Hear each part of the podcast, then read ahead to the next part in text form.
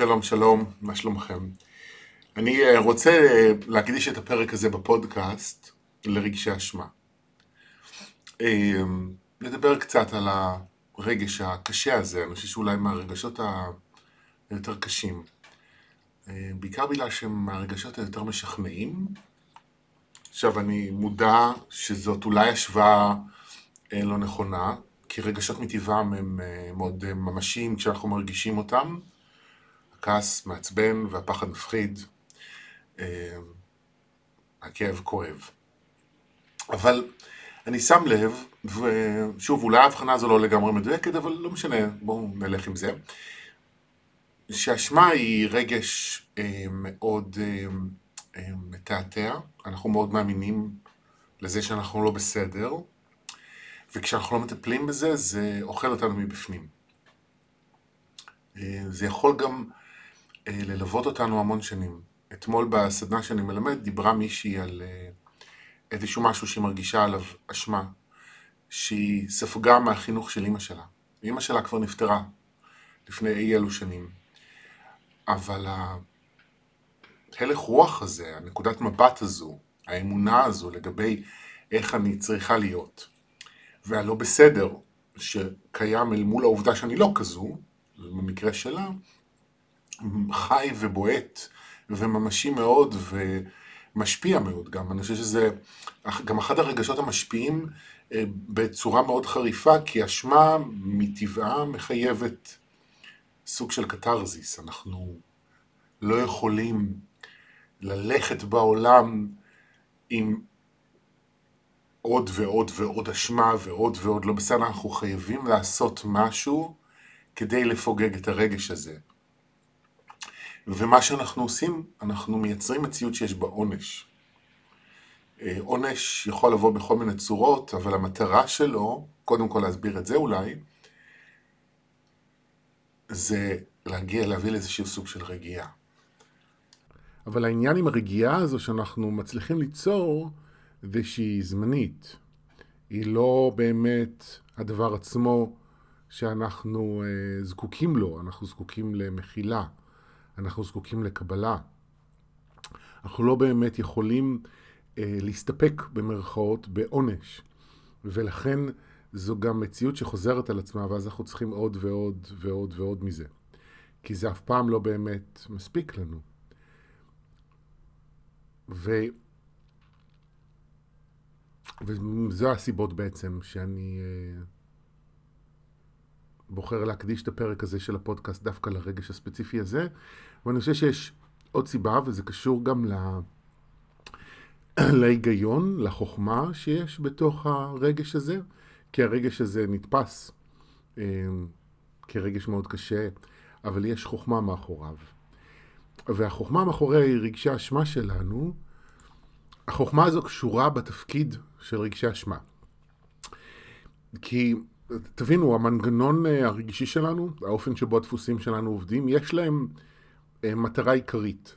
לא המטרה היחידה, אבל יש להם מטרה עיקרית אחת לפחות, והיא לשמור על אה, השייכות שלנו לעולם שאנחנו חיים בו. למנוע מצב של ניתוק, של מבודדות, שיכולה מבחינה הישרדותית, כשאנחנו, בוודאי כשאנחנו תינוקות וילדים, לעלות לנו בחיינו, אבל גם כשאנחנו לא בסכנה הזו של חיים ומוות, יש עדיין איום על תחושת ה... התחושה שאנחנו אהובים ורצויים ומקובלים. וכל המנגנון שלנו בנוי בשביל לשמר כמה שאפשר את התחושה הזו.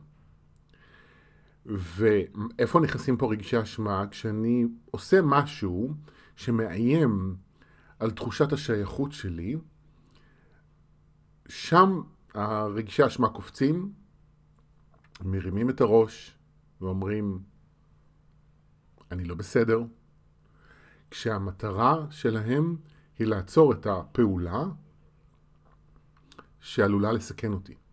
תחשבו רגע אם יש לכם, אני מניח שלהרבה אנשים יש כאבי גב לפעמים. וזה יכול להיות מכל מיני סיבות, אבל לכאבי גב יש, ואני אומר את זה מניסיון של אחד שיש לו ענייני גב כבר קרוב ל-20 שנה, יש לכאבי גב אה, מטרה מאוד מסוימת. והמטרה היא לעצור אותנו מלעשות את הפעולה שמכאיבה לנו. אה, אם אני עושה איזושהי פעולה מסוימת שמזיזה שרירים, שמפעילים לחץ על החוליות, זה יכול לגרום לנזק בלתי הפיך. כל האזור הזה נתפס, הוא כואב, והוא משדר לא לעשות את התנועה הזו כדי לשמור על השלמות כמה שיותר. עכשיו, נגיד בענייני גב, סליחה, יש אה, להרבה אנשים אה, לוקחים כדורים, נכון? לוקחים כדורים כדי להצליח לתפקד. שנגיד אני, זה משהו שמאוד מפחיד אותי, אבל אני עושה אותו רק במקרים סופר סופר נדירים, כשיש לי כאבים מאוד מאוד חזקים, וגם אז לא כשאני צריך לעשות משהו. כי זה מפחיד אותי שאם אני אקח את הכדור ואני לא ארגיש את הכאב, אני לא אזהה את האיתות של הגוף שלי, ואמשיך לעשות תנועה שיכולה להכאיב לי.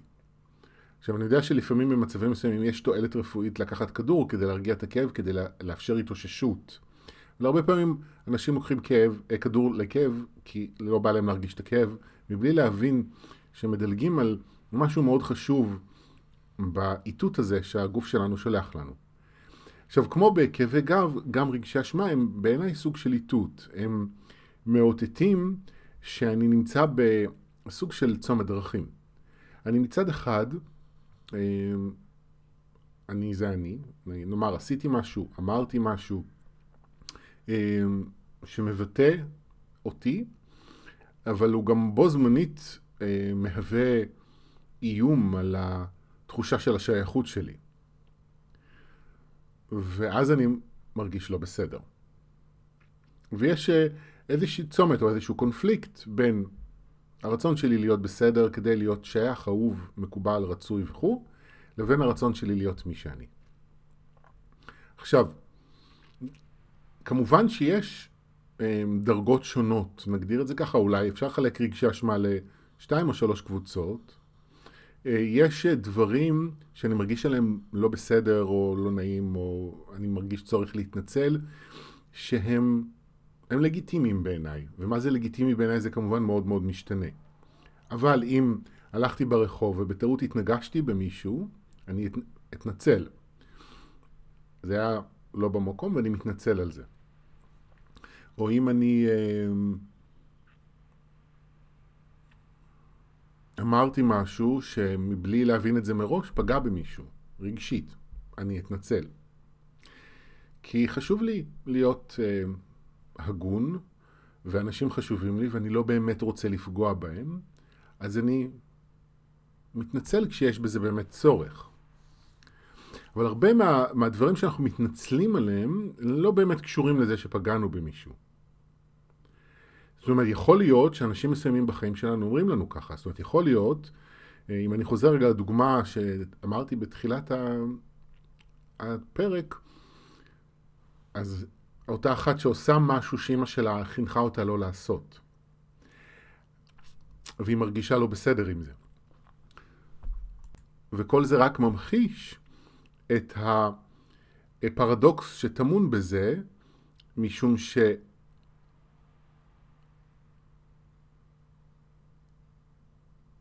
רגע, נעלמו לי המילים.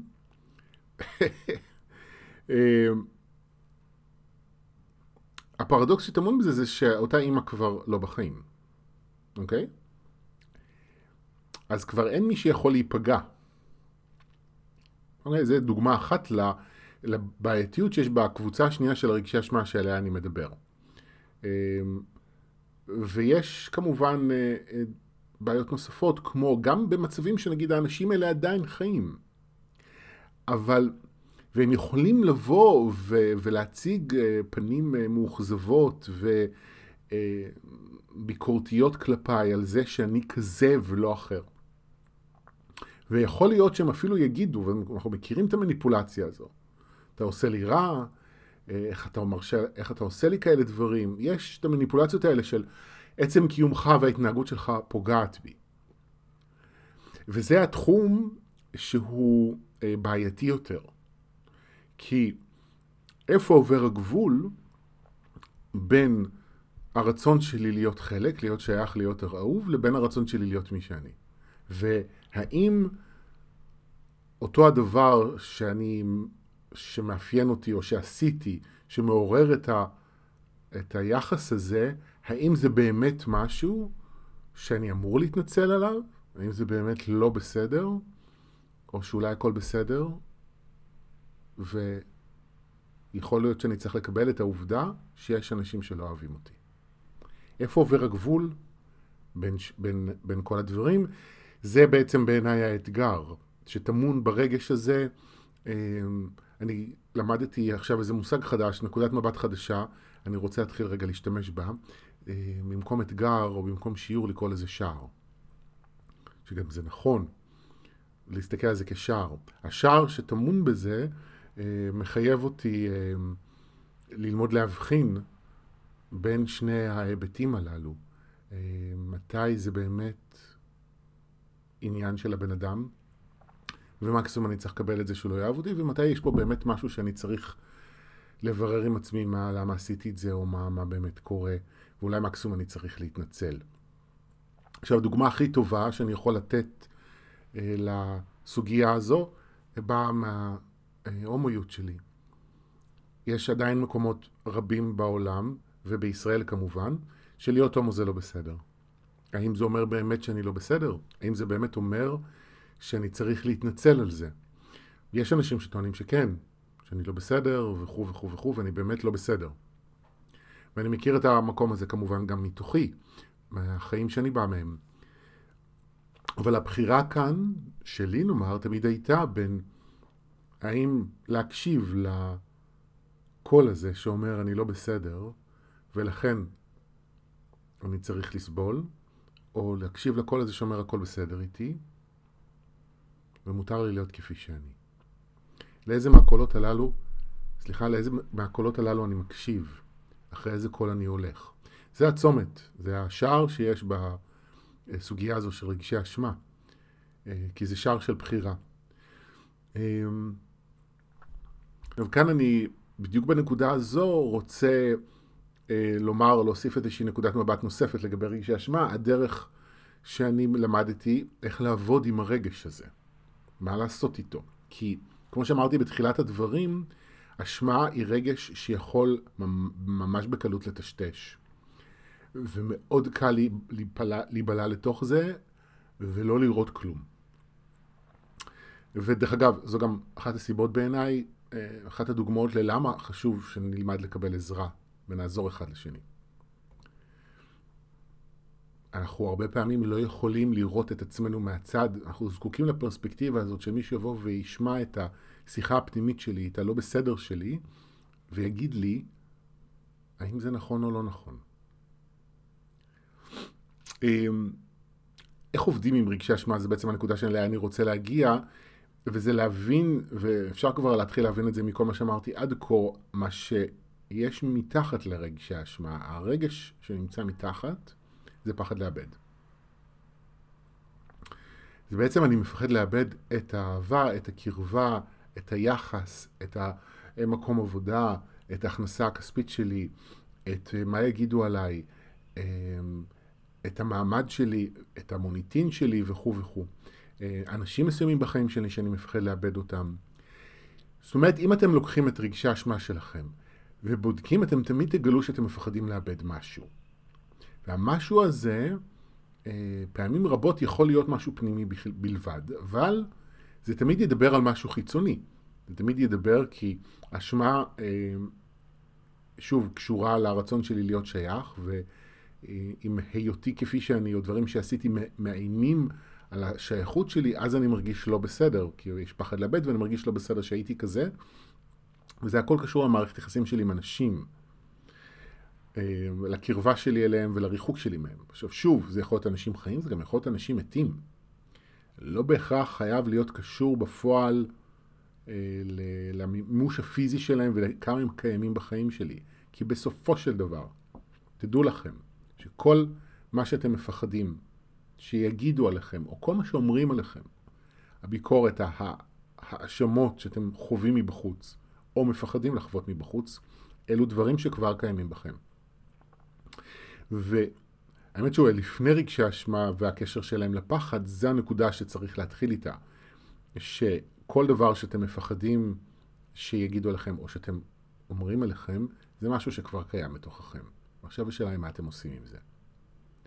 אבל זאת נקודה מאוד משמעותית, כי אנחנו במקום הזה, הכוח שלנו הוא בחוץ. הוא, הוא, אנחנו, יש לנו חלק שעסוק במה יגידו עליי, וברצון להיות בסדר כלפי וביחס ל. אז הכוח הוא בחוץ. ואחד הדרכים שאני אוהב לעבוד עם זה, זה לקחת דף ועט, ולכתוב את כל מה שאני מפחד שיגידו עליי, או את כל מה שאומרים עליי. ממש לעשות רשימה, לחזור לזה מדי פעם, להוסיף כל פעם שעולה לי איזה משהו, אז להתחיל לראות איפה אני אומר את אותם הדברים על עצמי. ואם אני, אה, יש בי כנות ויש בי אה, אה, נחישות לרפא את עצמי וסבלנות, אני לאט לאט אגלה, אפילו מהר מהר, אני אשמע את הקול הזה מדבר בתוכי. וכשאני שומע את הקול הזה מדבר בתוכי, זו נקודה מאוד חשובה. כי קודם כל הכוח כבר מתחיל לחזור אליי. זה לא הם, זה אני. אבל גם אז, כשאני מזהה את השיחה הזו בתוכי, השאלה הבאה, או הרובד הבא, יהיה לחזור ולשאול את עצמי, אוקיי, ממה אני מפחד לאבד?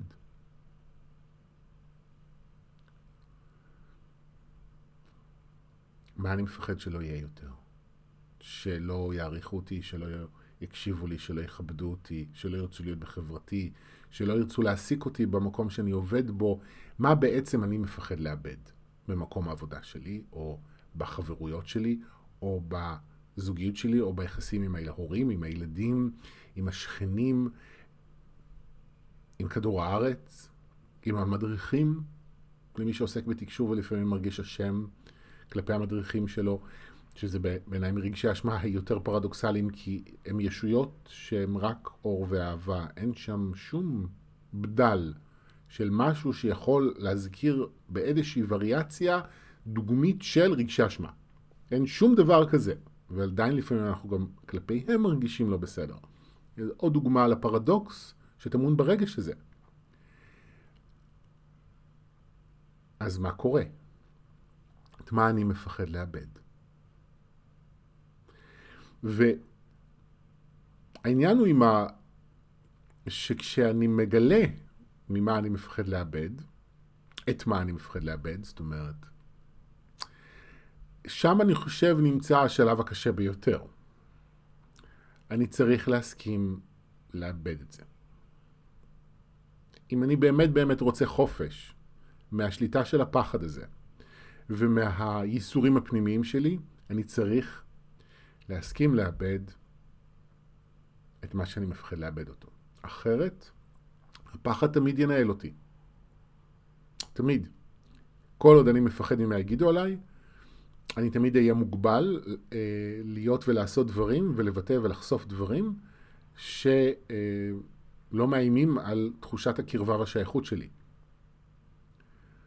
אבל ברגע שאני מוכן לאבד את תחושת הקרבה והשייכות שלי, אני לא מוגבל יותר, אני יכול להיות מי שאני.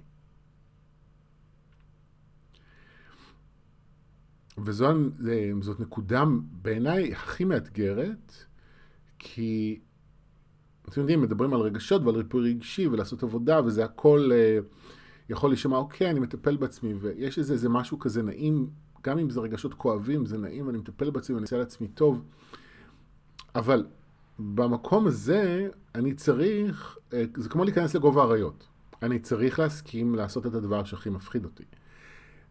להרגיש את הרגש שמפחיד אותי להרגיש, להיות במצב שאני מפחד להיות בו. אני מפחד שאם אני אספר לעולם שאני הומו, אז אנשים לא יאהבו אותי, לא ירצו להיות חברים שלי, ואני ארגיש אה, ואהיה לבד בעולם, נגיד, אוקיי? זה תמצית של הסרט שליווה אותי במשך כמה שנים מגיל ההתבגרות שלי. הנקודה שבה התחלתי לצאת מהארון הייתה הנקודה שבה, לא, אז זה לא היה במודעות, אז לא ידעתי להגיד את זה, אבל אני יודע להגיד את זה בדיעבד, זו הייתה נקודה שבה הסכמתי שכל זה יקרה. אז לא רצתי באותו רגע וסיפרתי לכל העולם, ועשיתי את זה באיזשהו תהליך מדורג, בהתאם למידת הנכונות שלי לאבד את כל מה שאני מפחד לאבד. אבל זה היה התהליך. כשנמאס לי אמ, לחיות בצמצום שניסיתי לחיות בו. וסיפרתי, זו הייתה הנקודה שבה העדפתי לאבד את כל מה שאני מפחד לאבד אותו, ומקסימום אני אשאר לבד. וזה לא, זה לא שבאתי ליציאה מהארון במקום קל ונינוח, שלא יהיה ספק. אני אומר את זה כי זה חשוב גם לנושאים אחרים ודברים אחרים שאנחנו מתמודדים איתם במהלך החיים. זה לא בהכרח שבהסכמה שלי לאבד את הדברים, אז זה מיד עושה לי שקט ואני מבטא את עצמי וחי כמו שאני רוצה בחופשיות ובקלות. לא. זה יכול להיות מאוד מפחיד. ולפעמים זה עלול אה, גם להתלוות לזה במציאות שלי מפגשים לא קלים עם אנשים שימשיכו לשקף את הביקורת שיש לי. אה, זה לא תמיד יהיה קל, אבל זו נקודת המפתח. אם אני רוצה חופש, אני צריך להסכים לאבד את מה שאני מפחד לאבד אותו. עכשיו, אני גם חשוב לי להדגיש, זה לא בהכרח אומר שאני אאבד את זה. אני למשל, אה, לא איבדתי אף אחד מהמציאות שלי כשסיפרתי לאנשים שאני הומו. לא ההורים, לא משפחה, לא חברים, מקומות עבודה, מעולם, מעולם, מעולם. אני אישית לא ספגתי גינוי על זה. אני מכיר הרבה אנשים שכן.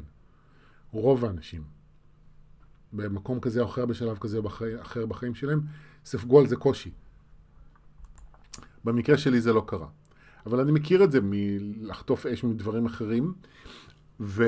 אבל מה שאני רוצה להגיד, זה לא אם uh, יהיו לי קשיים במציאות או לא יהיו לי קשיים במציאות, אלא, תראו, הפחד במקום הזה אומר, בבסיס, בבסיס, בליבה שלו, ותחקרו את זה, תבדקו את זה בעצמכם כדי שזה, שההבנה הזו לא תהיה תישאר אינטלקטואלית, אלא גם תחוו את זה בתוככם, own it. הפחד בליבה שלו אומר זה שאני אשאר לבד. והלבד הוא האיום הגדול ביותר על יכולת הקיום וההישרדות שלי. בפועל זה נדיר מאוד מאוד מאוד שזה קורה. אני לא חושב שפגשתי עד היום מישהו שלא משנה כמה, איזה מחיר הוא שילם על האמת שלו,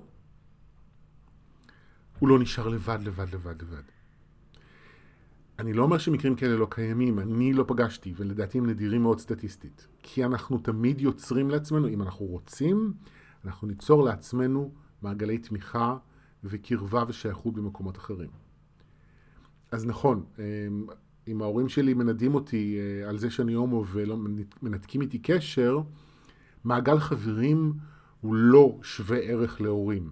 והכאב על האובדן לא נעלם. בזכות העובדה שיש לי חברים. אבל הפחד שאמר לי, אתה תישאר לבד בעולם, אם אתה תרשה לעצמך להיות הומו, הפחד הזה לא יתממש. כי אני יוצר לעצמי מעגלי תמיכה אחרים. ואם אני לא יוצר, אני יכול ליצור.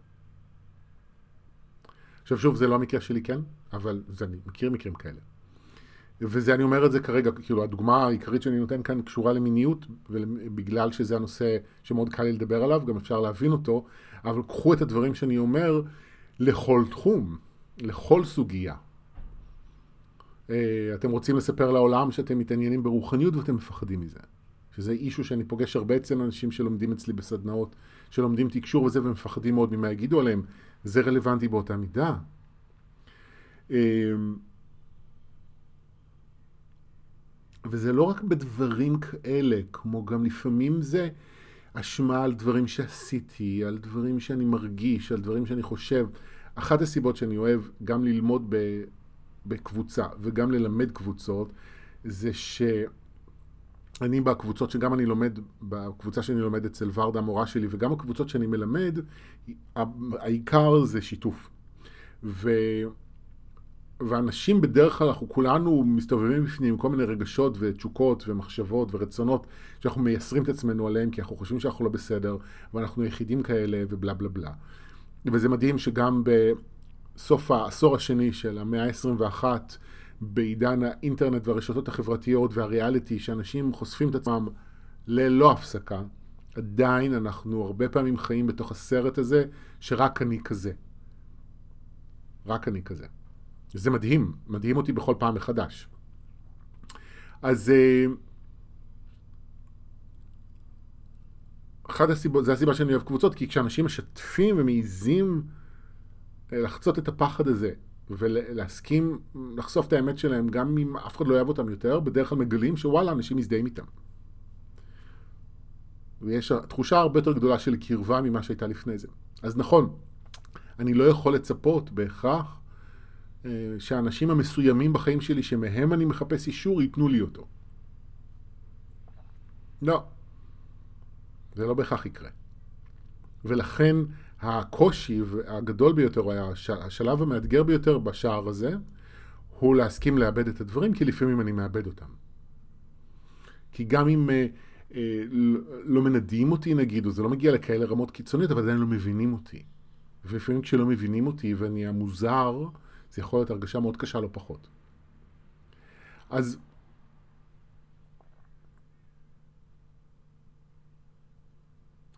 נעלמו לי המילים. אני מרגיש שזה לא בסדר. הנה, זה קורה גם, גם ברגעים כאלה מאוד קטנים. אמ, אז אנחנו לא באמת בהכרח נשארים לבד, לבד, לבד. הפחד הליבתי הבסיסי שלנו לא באמת מתממש כמעט אף פעם. אבל כן, אנחנו צריכים להסכים לשלם מחיר. וכאן אני רוצה אה, להזכיר משהו, שהמחיר הגדול ביותר שאנחנו משלמים הוא על הפשרה שלנו. ובטווח הארוך זה המחיר הכבד ביותר. האנשים שקיימים בחיים שלנו, כולם ללא יוצא מן הכלל, נוכחותם מוטלת בספק. הם זמניים. יכול להיות שמחר הם לא יהיו, בנסיבות משמחות, בנסיבות עצובות, בנסיבות טרגיות לפעמים. אבל יכול להיות שהם לא יהיו. ואנחנו נותנים המון המון המון כוח לאנשים האלה. ובדרך אנחנו, בלי לשים לב, מוותרים על עצמנו.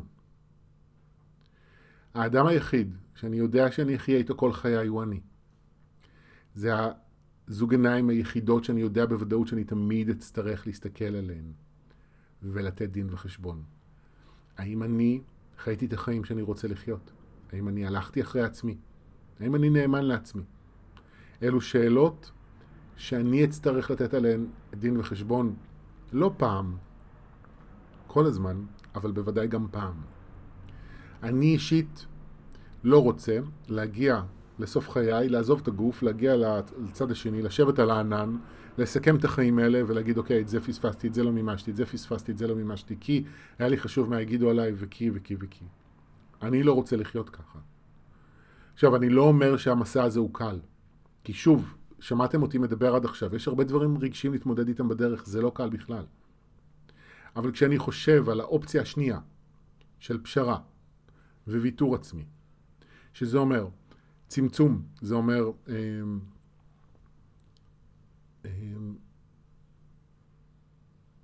לא להגשים חלומות, לא להרגיש סיפוק. זה יכול לפעמים להתבטא במצוקה כלכלית. זה גם בסופו של דבר יכול להרחיק אותי מאנשים. אני לא רוצה לחיות ככה.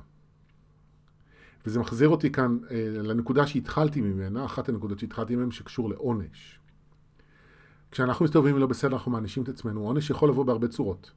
בזה שאני לא מצליח להרוויח מספיק כסף, בתזונה לא נכונה, במכות שאני חוטף, בתאונות דרכים, בזה שאני חותך את עצמי ללא הפסקה כשאני משתמש בסכין, אה, במריבות עם אנשים, אה, בזה שאני לא מצליח להגשים חלומות. יש הרבה מאוד סוגים של עונש שאנחנו מענישים את עצמנו. זה חלק מהמחיר של הפשרה.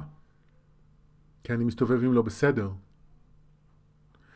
וזה יכול להיות גם שאני עושה את הדברים שאני רוצה, אבל אני עדיין מרגיש עליהם לא בסדר, ואז אני מתמודד עם עונש. זאת אומרת, לעשות את מה שאני רוצה וללכת אחרי האמת שלי זה לא מספיק.